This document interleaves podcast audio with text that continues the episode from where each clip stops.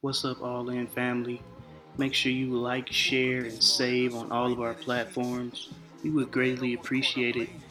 Y'all keep on supporting. We appreciate the love. Always go all in. All I need is a beat and I'm stitching you like stitching these words together. How I'm still getting better. I'm finding more gold as I dig in the dirt with the shovel. I got the last laugh. Don't get blown away by the backdraft. Yo, what's up, everybody? It's the All In Audio Experience. It's your boy Jordan here, and my guy Trent. Trent is in the building. Okay, I thought he was about to give a good introduction, but I'll do it. You know what I'm saying? I got my boy here. This is a very special guest. He's got that entrepreneurial spirit. Uh, he was raised in a small business kind of uh, like influence household. His father had a um, funeral home business. Uh, if you talk to him, the first thing he's gonna tell you about is the business world. I got my boy Hoyt here, What's Hoyt going on? Hammond. What's going on, y'all? What's going on? Yes, sir. How you doing today, my guy? I'm good. Just trying to make it. Trying to, yeah, trying to get it. So, Yes, man, sir. first of all, congratulations, my guy. He's uh Oh yeah. he, he's about to tie that knot with a very special friend of Yep. ours. Yep. We grew up with her, Mariah. Shout out to Mariah. Yeah, my best friend right there. Yes, That's my sir. heart. Yes, sir. And you just doing a lot of great things, man. I got to give you your flowers for that, bro. Appreciate it. You always been upstanding, always been making the right decisions. You know what I'm saying? And I like that. I like that. Appreciate So, it, man. I try. I try. He tries. He tries. he tries. Only times when we hoop, he, I, I got to calm him down so he, he get a little hot. man, I and look, look. I just, I just been hot headed since I was young. I, I try to, to chill, but you know, some folks know how to press your button sometimes. So it's just, I don't know. Sure. Trey, he, he turned into a different beast on that court, bro. Trey, you can't blame me, man. I, I just like to win. I just like to win. That's it. That's all it is. I I'm was um I was with y'all that one time. It wasn't too I ain't see it come out, but I'm sure it does for sure.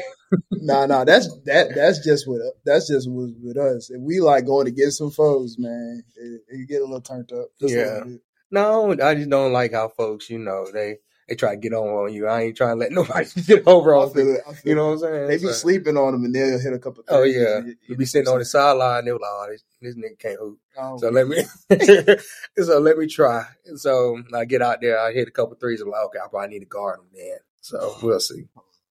Oh yeah. I'm gonna need I'm gonna need some advice on the proposal tip um at some point. So, you know, All right. I'm gonna be Oh, reaching out to Hoyt. Okay, okay. for sure, for I like sure, the for sound of that. Yeah, man. Yeah. So you love the business world. You love entrepreneurship. Mhm. Um, So let's just go there first, unless Trent, you want to go. If you want to take it somewhere else. Let's just get a background. I know you went to Auburn. Um Mhm. So- more than Roll Tide. more than. Also, you was you said you grew up in a small town too. How has that kind of shaped, you know, who you are, um, and also as a businessman, how's that may have shaped you a little bit? Ooh, so yeah, I'm from Daleville, Alabama. So I'm not I'm not sure if you're familiar where Enterprise of Dothan is. It's southeast Alabama, so we're close to the um, Panama City. Everybody go through us just to get to the beach. So, but yeah, I grew up at um my dad. He's a preacher, so grew up in a pastor preacher home. Um, have a brother. Yeah, growing up, um, it was always eyes on me. Some so my dad at the time had the biggest black church in Enterprise. So growing up, I could be. I remember one time we were riding down the street, me and my brother, and he was at ROTC at the time. I'm probably a senior in high school, and he's a junior. So we going, we on Daleville Avenue going to the high school. My brother had his ROTC uniform in the back, right, and it was covering the back window. And my dad calls me. He's at the house, so he works a VA um, job. He's at the house, and he works from home, and he travels a lot. So he calls me. He was like, Boy, get that um, RTC uniform out the back. When I'm like, how the- in the world do you know we have an RTC uniform in the back? So later on that day, we get home. He was like, yeah, one of the church members saw you and called us and told her they can't see in your car. I'm like, really? So it's just that type of eyes on you. You know what I'm saying? I thought they did it like as like a safety hazard. So they just said it because they couldn't see in your car. Yes. So it was just, it was just those type of eyes is on, on you. So it was just the pressure is like my my way we was raised. It was like always keep a good name. So your your name your name is everything. So we just try to make sure we keeping a good name is whatever we did and whatever we um do represents not just us, but it represents our family and our dad. You know what I'm saying? So that, that's the main thing we try, I try to do within my life. Just keep a good name and make sure I'm representing my family well. So I like that. mhm. They doing a lot though. That was that was so dramatic. Yeah, bro. It's like it's like why just get get some business at that point. Just Yeah, get some. man. I'm trying to get to school. It's too early for that. So uh, going going into like some more of your roots, when did you notice you uh, had like that that entrepreneurial bug, that spirit into you? Man, that been in my whole life. So my uncle, he's an entrepreneur. My dad, my granddaddy, they all um been entrepreneurs. They own a business. They was either selling life insurance, um, working in funeral home. My uncle started his own networking company. Um, I'm not an engineer, so it's hard for me to explain, but he's an entrepreneur. But um, it been in it since I was a kid. I remember when I was in elementary school, I always loved money. I know that sounds bad, No, no, I was so. I was so in like, yeah. So I wasn't greedy or anything, but I was always interested in the concept of money. So I remember, um, if and I if I wanted something, I didn't care how much it cost. I'll probably get it. But the thing is, I will wait. So we'll get money probably for Christmas all the time, right? Mhm. and I take the cars and I just put my money in a piggy bank or put it in, like I'll save my money. And then I have a younger brother, Jew. I was like, oh, let me play with your toys. Let me, hey, we, I'm so, crying. yeah, we'll get a PlayStation. It was like, I remember first time we had to get a separate PlayStation when they start um doing the streaming stuff like PlayStation threes and stuff. Okay. So he was like, nah, I don't, I don't want you to share no more. I was like, okay, let me come at to cough it up now. But when I was in third grade, this guy had a wallet, right? I don't know if you remember those wallet chains to connect to your belt. Yeah. Yeah, with the Yeah. chains. And um, I remember seeing that, right? I was like, man, I want that. I went over, I said, I, can I have your wallet? He's like, no. I said, I'll give you $300. I'm in third grade now, dead ass. I'm like, I'll give you $300. And he was like, like you ain't got $300. I ain't, and thi- this is my first time learning the value of money also. So, um, value of a dollar. So I come back the next day, I was like, okay, bet, I'll bring you $300. He ain't believe me. Came home, went home, got my $300, brought it to the class. I beat their skin. that's what happened. And that's what happened. My my folks was livid. So he went the first thing he did was tell the teacher they was they was already shocked. The teachers were already shocked they had that much money. And then um they gave it to my mom and she put it in a big um, piggy bank, that little piggy bank or whatever I Come on, had. you get to touch his money too. Yeah, I didn't get to touch. Yeah. I ain't get to touch that money no more. I probably ain't see that probably till high school. Oh, weird. So yeah, Dang, but I always yeah. save a dollar. That showed you money talks though. You know, you you pulled up like a lot of times when you pull up somewhere, you give them straight cash. They ain't gonna deny you. You know, so it's, hmm so lesson learned quick. Yeah, and then getting that um getting that um I ain't realize how much money I had. You gotta think about it that way. I'm I'm probably nine. So it's three hundred dollars. I'm just saving it. So I get you get money from family when you Christmas time. So I, we a small family, so they'll give us money, or uh, my uncle he'll give us book, and I'll just save the money I had because I ain't nothing I want. So me doing that, I found something I want. I realized the value of a dollar at that point because oh, what I'm trying to say, Jordan. I'm losing my train of thought. Oh well, I, I feel like I kind of resonate with it because when I was a kid, I like had a thing where like I wanted to make money, but it wasn't like I loved money itself. It Mhm. was more like um, I love the concept of it in the sense of like what you can do with it, how you can save it. Like if I wanted something, uh, my mom one time she said it one time she's like, if you save past how much you got in weight and buy it then, but you got like twice as much Mhm. you could buy it twice. That's way better than buying it and not having no more money no more. So I did that every time. Every time I Yeah. wanted a toy, I would save past it. And it was like little things like that. It was like the principles behind money were just so cool to me. And I knew once I started thinking about like different jobs and stuff like that, every time I was like, well, they make any mm, money? Yeah. Same I don't care how fun the job is. I ain't making no cash. It's not gonna. I ain't gonna stick with it. Yeah. So, Yeah, and that principle it also taught me the worth of the dollar because that wallet wasn't worth that much. oh, so me, yeah. yeah. me getting my my ass tore up, like Yeah. you know what I'm saying, Show me okay why you got this. You could have got gave him five dollars and ended up with that wallet instead of you trying to risk everything you got. So it also taught me taught me that little You know what I think you really had? I think you really had an economic spirit. Uh, not a not necess- necessarily a, a love of like money. I feel like you actually fell in love with the concept of economics. Mm-hmm. yeah, Because um, high school, I took one economics class. I was like, bro, I like this. Because economics takes it a step farther. You start placing value on things, Mhm. and that's when money becomes stops being the currency and you start looking at things like time you start Yeah. looking at things like opportunity cost, and it kind of makes it expand and it's like its own like own science you know what i'm Mhm. saying and you start it just makes it so much cooler and you start looking at things from a totally different like you be out with your boys and they'll spend so much time on the littlest of things and you're like bro we wasting Time. we really Uh, spending money right here wasting time, time, bro yeah. and it's like just get them that look stop fighting over these little crumbs bro it's, i promise you you Yeah, know? and, and you know you hear it all the time. Time is money. I know it sounds cliche, but it's so true. it's so true It's so true because then the time you spending something over here is a time where you could be doing something else, figure out how to make a dollar, figure out um to better yourself, building your craft. You know, Or so just spending time with your family. Yeah, like so many too. folks will Oh. spend. You know, you spend tw- 10, 8, 10 hours at work. bro. Mhm. If you get your money right, you you be at work for two hours, Mhm. four hours, make just as much money. I say money is freedom. I swear. It- It's freedom because my my dad the way, way way he's moving right now is just he's doing everything for our funeral home business. And he's sixty something years old. yeah, So I'm trying to get him to the point where it's like we can get hire people to do what he that that he was he's doing and just make sure the process is the same. You get the same quality of work, but also giving him the freedom. Because my mom's about to retire. You'll think they'll want to go to the beach. They want to spend their time Facts, together. You know what I'm saying? Just money is freedom. that's So the stuff you start thinking about. It's like, man, my folks Mhm. been working so. It's Yeah. not gonna stop this. Yeah. I gotta go sit down somewhere. Go ahead, Trent. That's a that's the thing though. It's like because my grandfather he has a um a telephone business. He does installing of wiring and stuff like that. But um I feel like sometimes the generation didn't know how to scale it, so that's why they Yeah. still in that situation where they working. So my granddad he doesn't work as much, but he's still doing everything by himself. Now if he would have you know knew how to scale it, who knows where it would have went. So. Mhm. Um, yeah, man. Um, but now we got that knowledge. So Yeah, and that's the difference between generations.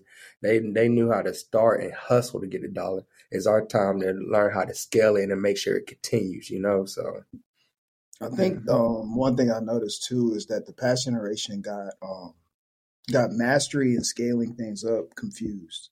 You can master, you can be the greatest at doing something, but you never scale. You never took the other route of scaling it in a way where you don't have to work as hard. You'll know somebody that's like the best barber in the city, say it's barbershop. Maybe you got to like the A plus hundred level, whatever you want to rate it, of being a barber, but you never stopped for a second and then developed a system to where you don't have to work as much. Yeah. You do it when you want to, but you don't actually have to because you have a shop with six barbers. You got two shops with six Mhm. barbers. You see what I'm saying? You making money when you're not working and then you just do it when you feel like it. And I feel like that's what other communities have done. They'll they'll get to like 80 overall with just dudes 2K ratings. As being a barber, they'll take us a, they'll take a step back, stop working for a second, and figure out figure out how to make a system where they don't have to do everything anymore. Yeah. You know what I'm saying? Mhm. And so I feel like that's the next level. yeah, it really Mhm. is. next level. So, all right. Um, let's talk about your um education though at um Auburn and stuff. What did you study, and uh, how did that kind of help you? Um, I guess as you go into your career or your ambitions of you know going into real estate and all those other things. So I'm gonna I'm gonna go a little bit before Auburn, right? So when I graduated high school, I had no clue what I wanted to do, like everybody else, you know.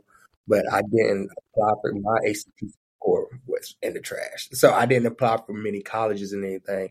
And I knew my family had a um, funeral home business, so at that time I wanted to um go to the funeral home business, and I and I so I ended up going to Birmingham to mortuary school.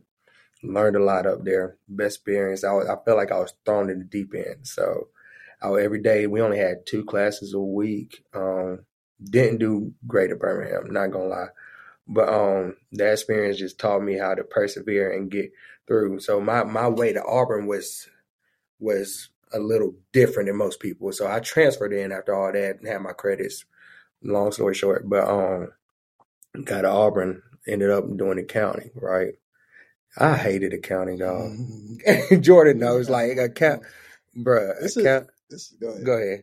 Here's so many stories. specific types of mindsets and people that work with accounting. And if you're not one of those people, you might as well just change. Yeah.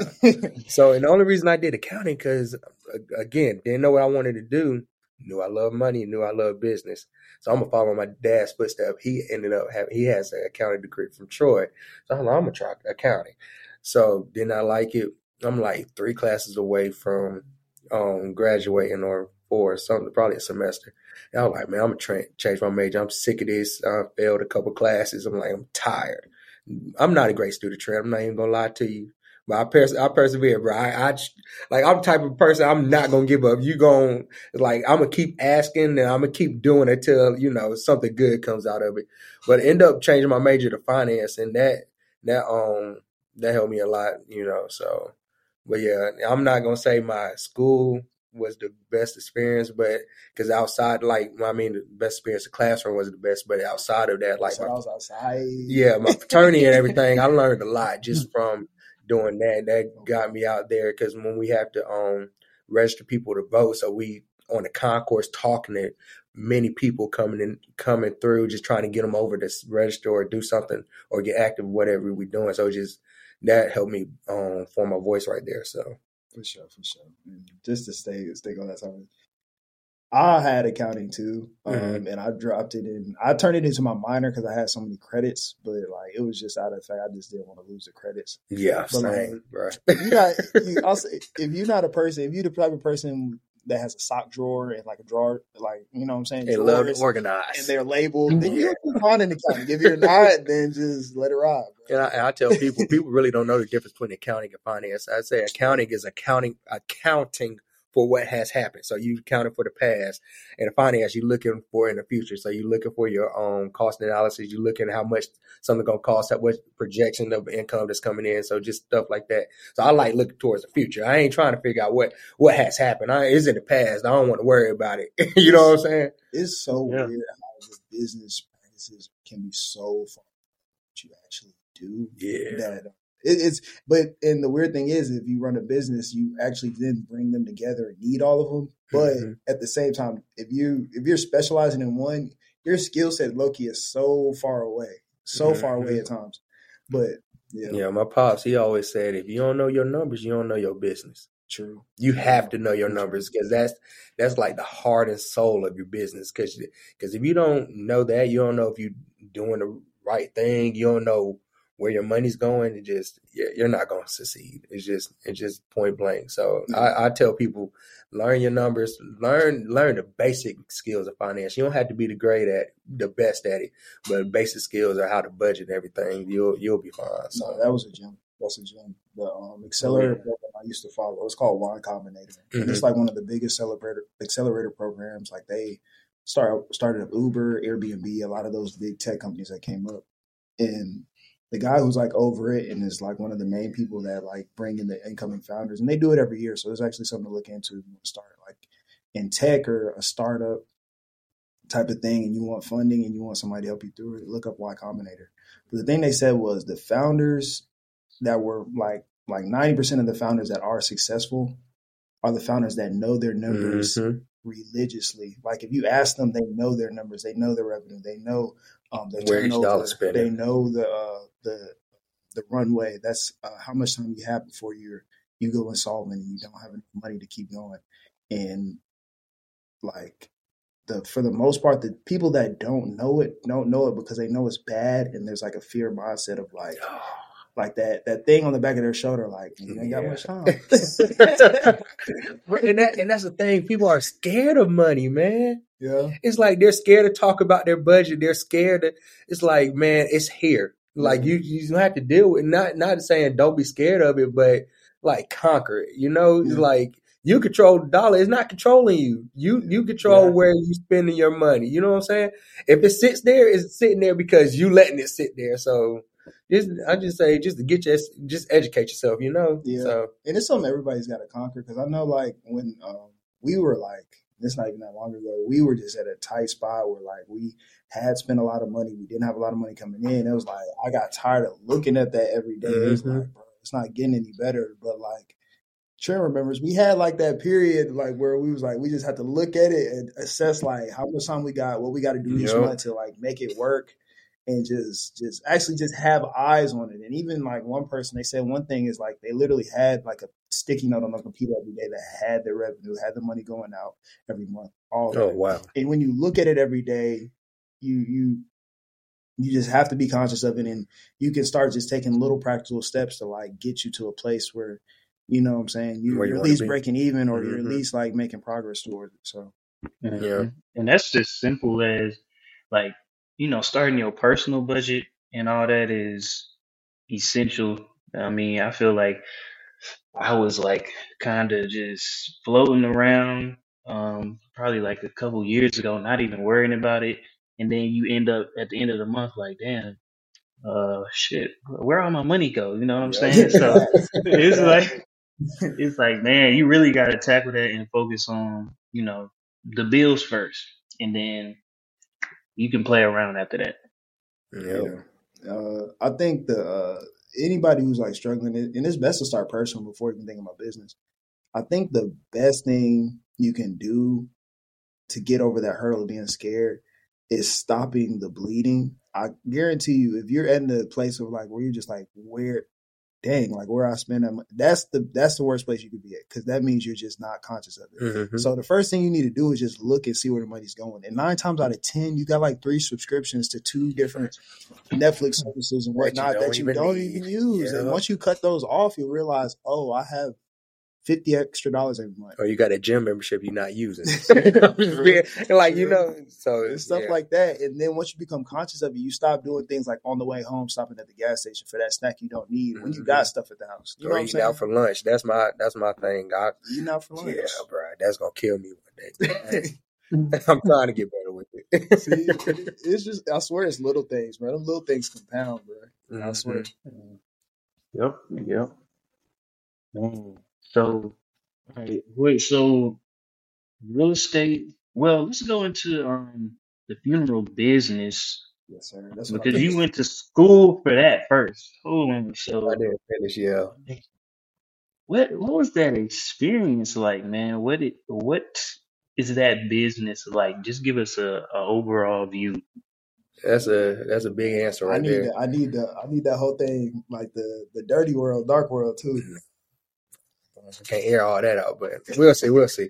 But um, yeah, just me being me and my brother, we've been around it, just growing up. We used to play in a funeral home, you know, so it, it, it was nothing taboo to us, you know. So it just it was a normal life. Like death is a part of life um to us. I know that sounds bad, but it's like it is. So I remember. I can't. I can. The honest part. I can't tell you the time I seen my first dead dead person. Just yeah, I, I He be telling me that something like you be you was helping. Yeah, I've been helping since I was a kid, man. I can I probably started working funerals probably 10, 11. So Mhm. yeah, I've been helping since elementary school. But um yeah, just growing up around it, just being around around it. Um my dad was like, Don't there's no there's nothing to be scared of a dead person. The only person you need to be scared of are people that's walking around with you. Like the dead per, per, people can't do nothing to you. But um good till they come out that coffin. ah, I'm playing. I'm playing. only time that's gonna happen when Jesus comes back. When that happens, hey, I'm I'm not. Hey, I hope God take me with him. but um, yeah, um, it's it's it's it's interesting. You see a lot of different things in the funeral home business. Um, you good? No, keep talking. Okay, yeah, yeah. You see a lot of different things in the funeral home business. Um, man, so you have you have some families come in there, bruh. Um, they don't. So I, my thing is, a lot of people's not educated on what goes on in the funeral home business. So um, they're never prepared. So a lot of people of color, especially, they'll come to us and don't have uh, insurance or enough money to pay for the funeral on funeral. So we had to work through those type of boundaries. And um, this is a, it's just a lot. That can, what what do you want to know specifically about it? Well, um, yeah, go ahead and talk about like what do you need? You know, like death is something that you can't. Sometimes you know it's coming, but for somebody like our age, we don't expect um to die tomorrow. You know, what do you need to have in place for yourself so that your family doesn't have to bear the burden of you know being having to pay for all of these expenses and um you know sometimes families go into debt and all that situation. Yeah. So So I, it just it depends. I'm not every situation is different. Trent. Um, some people you need to have a trust. Some people need to have a make. Everybody needs to have a will. I know even the little stuff you have, like your podcast equipment, who you want, you want to just get sold, or you want it to go to your mama. You want Trent to keep it. You know what I'm saying? So just little stuff like that, wills, um, and especially life insurance. So that's the key thing. Just um, life insurance ain't for when you just die. It helps you, benefits you when you live, and also, but like at least I said I know a lot of people, a lot of black people, they love to say, I'm not leaving my kids nothing. They they grown, they gonna be all right. Wrong mindset. Because even if you don't leave them nothing, you're still leaving them with the debt. That's leaving them with something. So at least get enough to get get buried. You know what I'm saying? So that's that's the little stuff you got to think about. Um, just if you own property, own stuff, make sure all your I's dotted, T's crossed. So get with a lawyer, a financial advisor, somebody that can help you even when you go to funeral home. Let's say you have a um um an older relative that's on hospice or something. You don't have to wait till they pass. You can go to the funeral home and get a pre-need. So a pre-need arrangement is where you talk to a licensed funeral director. You get all everything you want. So you um get your package together. You get your vault, your casket, where you want to get buried, and all that. He writes up the cost for that. He hands that to the licensed insurance agent if he's not the licensed insurance agent, and um and they write you a pre-need insurance policy so you can pay on that monthly. So when when that time comes, you already have your um your burial burial and your um everything is set, so it the burden won't fall on your relative. So it's just little things like that. Mm, that's good. Good word. Yep. Okay, so Jordan, yeah, go ahead and ask the question. I know you got some, you know, crazy. You gonna like why my question got to be crazy, man? Because you know you ask crazy questions. I don't even know why you had to. all right, so all right. So what was the first time you like had to help with embalming something?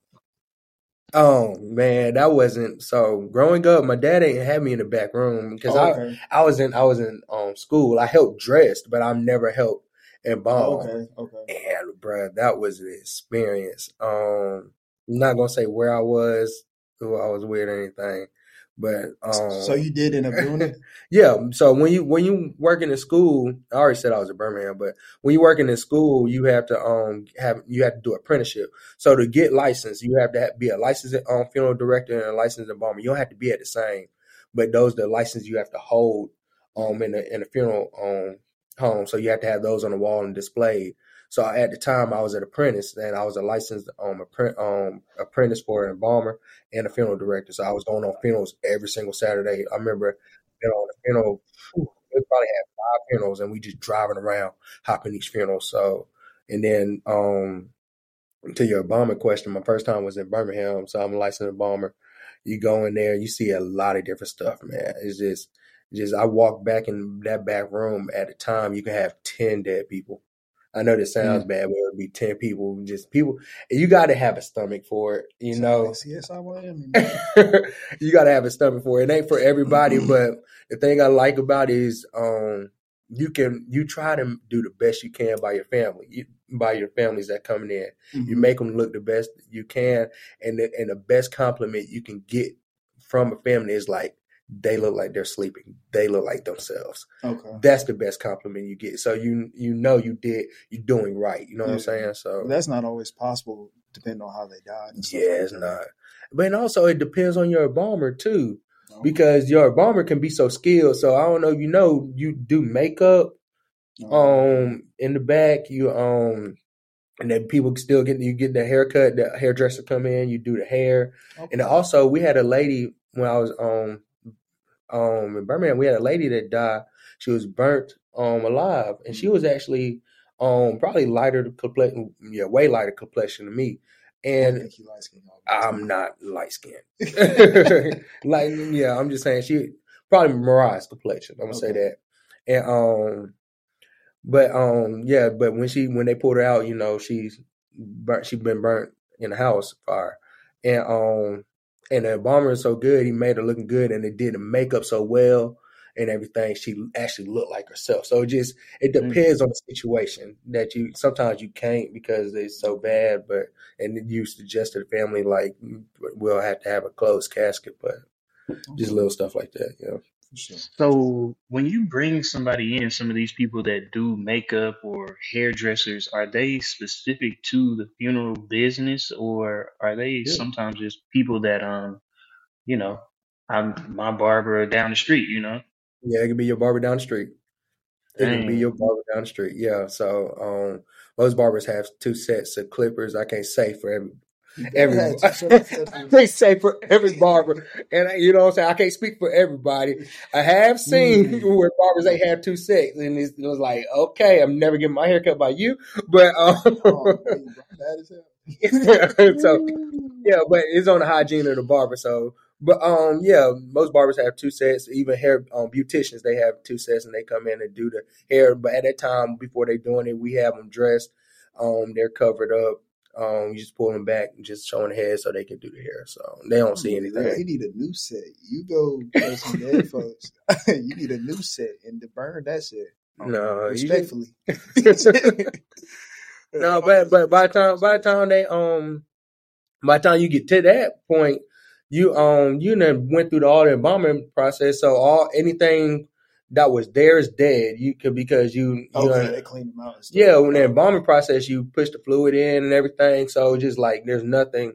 Um, so you use it's formal. I think formaldehyde. There's different um things you can use on different um chemicals and yeah, yeah. So it's chemicals and stuff, and um, yeah, the, all the embalming um process do is just slow down the um decomposition process. So that's all it does. Um, but a- anything is dead by the time you get done embalming them. You you it shouldn't be nothing that's no germs or anything. They probably clean it in us to be honest with you. So you wash the body and all that. So All right. Mm, Yeah. Okay.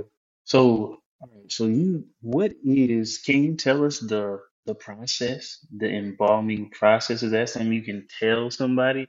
can um I don't know if folks want to hear that or not, but it ain't gruesome. So it depends. Um, so there's six points you can go through. So so um six points. I think six points. Yeah, six points. I'm not. I'm not a licensed embalmer. I was an apprentice. I do not embalm. I'm gonna get that out there. You know what I'm saying? I ain't Okay, trying to yeah, get in trouble or nothing. I don't do that. So, but um, have been in the back room and witnessed it and have helped out in the embalming. But um, there's six points you can go through. So um, two up here, two in the arm, two in the thighs, and you pull the artery and the vein out. All right. You, um, I can't remember. I think you cut the vein, so that's the where the blood will come out. You cut the artery. You push the tube down, so you can. So you got it. It, it, um, it acts like your heart almost. You try to build the um, blood circulation back up, so you circulate to push the blood back back in, so so it can get through your um get through the um deceased system and harden, not harden, but um yeah harden and and and bomb them to make them stiff, you know, because you don't want it. Because if if you see if you able to do your grandmama hand like that after she dead, that that was a horrible embalmer. You shouldn't be able to move them like that. So yeah, Mm, Okay. And so and then the second part of that is I don't know if you want to hear that. You got autopsies. I don't know if you know what an autopsy is. You probably seen it on like CSI and all that. Yeah, Yeah. So autopsies is when a case happens in the coroner or the people they um they go to the morgue and they have to dissect them and everything. Ju- Um, either uh, organ donor, so you want their organs, or um you have to figure out how they died. So most time it's like gunshot victims or like or murder cases and stuff like that, just to um or yeah to figure So- out what happened to them. They come after y'all. No, they come before us. Okay, okay, that makes So sense. we get the body after them. So Okay. if some if autopsy case come after that, um, before that, they don't embalm them. They just do what they need to do. They suture them back up, okay. and we get them. okay, okay. and then after sense. that, we have to uh, do the whole embalming process. So I'm not going to explain all that. It's kind of Okay, yeah. So, So they're called a coroner. so a corner. I don't. I'm not sure. Don't quote me. I'm not sure if the corner does it or not. But the corner because your corner is the elect, um, elected official. So the corner most time doesn't do it, but it's the um the city morgue that does it. So you have you have doctors and um forensic scientists that's in there that's doing stuff like that. So And they're the ones that suture them back up. yeah, and then we they get them, we take their sutures out and actually embalm them. So who's a mortician? mortician is embalmer. Same thing, Okay. just two different language. It's like there and there. You know what I'm saying? Okay, okay, Yeah. got you, got you. So All right. So I'm about to get into the life sh- insurance a little bit. Mhm. Uh, Trent, you got any more um embalming questions? Nah, nah, I'm, I'm good. man. I don't know why. That's the when I start talk start talking about funeral home. That's the first thing folks want to know. Is like, how do you embalm? Feel? You ain't scared? It's like, man, It's- there's a lot more process. You know what I'm saying? Yeah. Than that, but Yeah, it's interesting though. It's interesting though because you know, for the most part, most people are just so removed from it. You know what I'm saying? I've only been to a couple of funerals in my life, and we see them when they're in the casket. And for Mhm. the most part, you know, they you try know to make them, behind the work. yeah, and they try to Yeah. make them look as as good as possible. So you know, Yeah. but. Uh, going into life insurance, I know you have like a lot of aspirations when it comes to life insurance, and Mhm. I just wanted to like just talk about like those plans you got for not just having the family uh, funeral, but funeral home service, but turning it into like a full time service, and like what and that vision that you got. Yeah, so that vision that that didn't start with me. My dad, he's he's been on that since since he was young too. So all my aspirations, low key, come from him, and um, and so the re- he's the reason I end up getting my life insurance license and know what I know about it. But um, yeah, that we we I'm kind of me. My plan is, and what I would like to see one day is, you know, it, it's like a life service aspect with funeral home because now people are um I know it's just gonna sound bad. Funeral home is still a business. You gotta remind you gotta remember that. So when you burying somebody, a lot of people don't want to get buried and it's cutting the funeral home cost where people get cremated. Oh, okay. So that cuts costs. There's not much process in that and everything, which is fine. I understand people want to go the cheaper route, but so that also has so the funeral homes have to figure out where they want to transition to. So how they want it. So it's like, do you want to have reception halls and stuff like that in your business?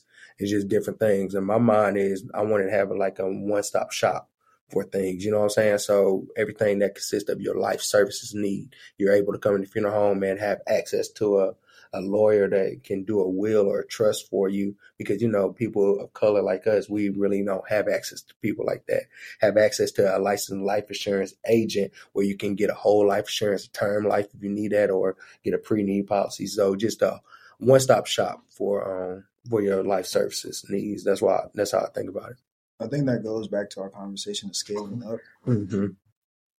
There's different ways to do it, and um, when you're when you're bringing in different sources of income, and I think it's important to really, it's a business at the end. yeah So many times in our community, people think, "What you doing? You you supposed to love what you do, this, that, and the other." Like, I'm sure nurses, doctors, people in a bunch of different fields love what they do. We do media. I love what I do, but bro, like, just like you, I got people to provide for, Yeah. myself. You know what I'm saying? I'm not trying to be, you know, we saying. yeah we have staff you know what i'm saying it ain't just us we gotta we we we paying our staff so they can feed their family so you gotta think about little stuff like And that not just so. feed your family. Like I don't want to go through my life barely making it. Like Yeah, I that's work, true. we we were everybody works too hard to not to be surviving, not thriving. Mhm. But back to what you were saying, um, just being able to scale up and um, scale in different ways. But I think um, when we talk about those different sources of income, people think, or people kind of jump to having income in different different areas. And one Yeah, thing I've noticed from what um, well, I'm doing my thing and what you just said is like usually your different sources of income are like offshooting from the same tree. You know what I'm saying? And like it's just different branch from the same tree different branch from the same Mhm. tree, and it's a little, it's a little, it's a step sideways into like a different realm, but it kind of branches off from your your first skill set or your first like area of knowledge, and you know, it, it doesn't have to be super super foreign or super like out there. You know what I'm saying? yeah so that's that's one thing. So you got to realize what are you doing? What other sources can you get from your main branch you know? Make sure the tree is strong. Make sure your foundation and your root is strong you know? But after this tree start growing what branches can also bear fruit. So that's the thing you got to think about so. We deal with a lot of musicians, and I tell them, bro, like, yeah, you can sing, but you know how much faster your career will probably launch off if you learn how to do some production, you learn how to mix and engineer. If you actually bought a camera and did some of your own editing and maybe filmed some of your own music videos, because not only will that like be able to like uh, cut down the time from you able to get content out, you'll also have people that will be like, "Yo, who did your video? Yeah. I did it. oh, can you do mine? Yeah, that'll be three hundred dollars. I got you. You know what I'm saying? And it's also you gotta think about it. It's artists out there. Everybody I know he's probably canceled everything, but when he was starting out, Kanye. Mhm. Think about that. He was a producer. Know, He- I'm a Kanye stan. Yeah, he he he had his friend him him he had a group of guys. His friend did his videos, you know. Yeah. So just like don't forget the people around you that can help too. You ain't got to do it by yourself. For That's what everybody think. You can you have to do. I have to be this person and do every little thing. No, build your community. Get with your people next to you and build Sure. with them. So Sure. that's the thing you got to think about. So yeah, Facts. And money can be the low hanging branch. You know what I'm saying? We got two Yeah. services that cross over. We can just exchange. mm-hmm. So Yeah. Um, so that's good. Like you, um, basically you learning how to adapt to it too. Like that's a, a part of the business game. Like not only scaling, but you adapting to something that you see in the market. Not a lot of people are trying to spend money on the overall, um, having a funeral. They trying to transition it to cremation a lot of times to, you know, cut costs. So you got to add more services so they covered in all lanes. So that's a that's yeah, a right. good idea. Yeah, Trent is also added value. So you got to think about it. Um, think where the service you do have. So people they they don't just want to have a cremation and just not have a service. They want to actually have a service and and get to mourn their loved one. So what can you add value to that? Oh, maybe I need to put a streaming system in my funeral home. Maybe I need to do this. Maybe I, it's adding value and adding a service that is like, oh, that's cool. They because if you let's think about it. Think about it. If you have a streaming system like COVID, a lot of people didn't get to mourn their mother, daughter, son properly because we was um social distance. But if you had a Mhm. system where the, the ten people now was able to go, they're there, but you could also see it on the platform. You know what I'm saying? So just little things like that. You're able to be there in spirit and be there and and mourn in unison, even though you're not there present. So. And that comes down to just providing a great experience for people. Mm-hmm. And I tell people, I tell um, my thing is the where, where I want the business is like it's three things: love, life, legacy. So show the people that you care about them. Show how much you love your family. All right, preserve preserving life. That's where the wills and the trust they come in, and also um, um, building. And that when you do those two things, you build in a legacy. So because they because your family members will rem- remember how you set them up and how you did that, and also it just continue to um Do that continue for to go on. Yep. All right, man. We we're a little short on time. We're gonna have to do this one again, man. Trent, what you got to uh finish us off? Oh man. So wait, give us some uh well, I mean, I'm sure your family has a, a website, some information that people can go to so they can tap in with those services. Um, and also just give us a, a word of advice to let's say your um your younger self or you know a mentee that you might have. Okay. So you can um, reach me at um at Hoyt Hammond on social medias on the platform, on Facebook, Hammond Funeral Home. Um, and we're we're starting YouTube. We're starting just we're trying to grow our social media brand right now. It's an old business trying to grow. So, but a word and advice I have is um continue to push. Just continue to um persevere because it may not you may not see where your road is going because I know I did it when I was um younger and coming out of high school. But continue to push and continue to believe in yourself and and lean on your loved ones, lean on your family because I know without my brother and my my folks, I wouldn't be where I am today. So just continue to push, lean, and you, you're gonna get there. Because I know I'm still not there, and we're growing together. So that's all I'm saying. Just persevere. Oh yeah, all right. Oh yeah, yeah. Um, Princess Closet Boutique. That's my my boo. Prom dresses, anything. She ha- it's an online boutique. That's the word I was looking for. So shout out to Mariah Gillette, Princess Closet, future Mariah, Mariah Hammond, Mrs. Hammond. You know. So yeah, yeah. Uh, Princess Closet. Um, go online shop, ladies. Um, fellas, get something nice for your girls. Hey, y'all remember to go all in on everything. There Yes, sir. All in audio, all in, Don't all be out. scared now. Don't be scared now. I'm giving them hell now. I'm trying to walk in my souls, it's like bare feet on hot coals. Soon as I start heating up, the whole block froze. I came in with not an ordinary name. How many Nasir's? How many top tier? How many not here? There's something in the name that's different from theirs. Depicted in scripture, holding two dragons blowing flames. Sorry, it ain't go the same for y'all. They say a lot. Please explain a lot. You got body or do you praise a lot? And still rock crosses all on your chain a lot. I'm scorching, and I never forced it. Even when forces and powers that be went against me, y'all use that as an excuse. You dudes cannot convince me. I trick me out my spot, y'all want my shit like Sherman Hemsley. I'm debunking the blackball myth, the facts more or less. I might hurt your feelings, but yo, sometimes it actually is.